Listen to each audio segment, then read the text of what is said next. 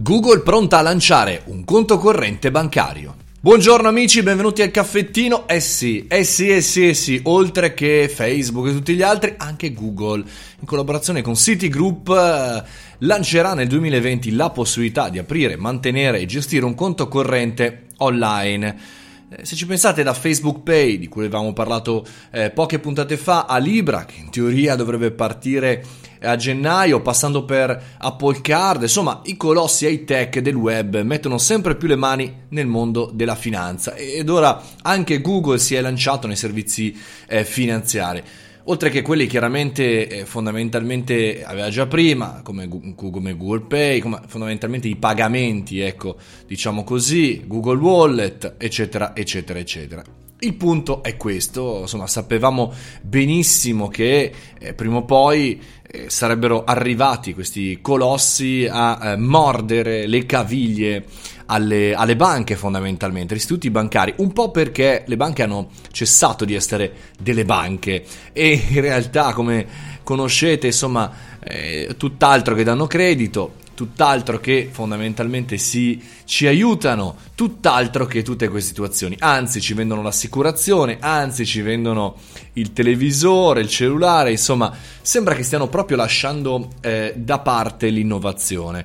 E questo è, da un certo punto di vista, pazzesco perché è come se avessero anticipato il loro declino e la loro chiusura totale non so come andrà eh, tutta quest'era che ormai da ormai 4-5 anni insomma i grandi big del tech sono messi sul mondo dei pagamenti però ora mi sembra che le banche si stiano scansando perché i colossi del digitale, del web, stanno andando in questa direzione? Beh, perché chiaramente hanno tutti i dati necessari eh, che fondamentalmente diamo noi, li abbiamo dato gratuitamente, mi mancano quelli dei consumi. Per cui perché non darti gratuitamente magari un conto corrente e poi chiaramente scoprire eh, intanto mentre lo usi come lo usi? Insomma, sicuramente eh, questo accordo eh, fondamentalmente con Citigroup è importante, sicuramente ci vorrà un po' di tempo eh, perché chiaramente tutte le varie problematiche anche eh, sulle direttive europee insomma, magari potrebbero ostacolarlo, però fondamentalmente non vedo assolutamente una eh, difficoltà per Big G. Anzi, tra l'altro, Cesar eh, Sengupta, che eh, insomma è, diciamo, ha spiegato al New York Times eh, questo progetto è responsabile chiaramente dei pagamenti di Big G, dice vogliamo collaborare con le banche e con il sistema finanziario, può essere il percorso più lungo ma il più sostenibile, cioè da un certo punto di vista strizza anche l'occhio, diciamo così, a chi c'è là fuori, a chi fa l'operatore tradizionale. Come consumatori sarà un qualche cosa di importante, di utile e magari anche di positivo perché chiaramente crolleranno i prezzi, sicuramente ci saranno più possibilità tecnologiche, perché le banche non ci stanno aiutando, però il ragionamento è questo, eh.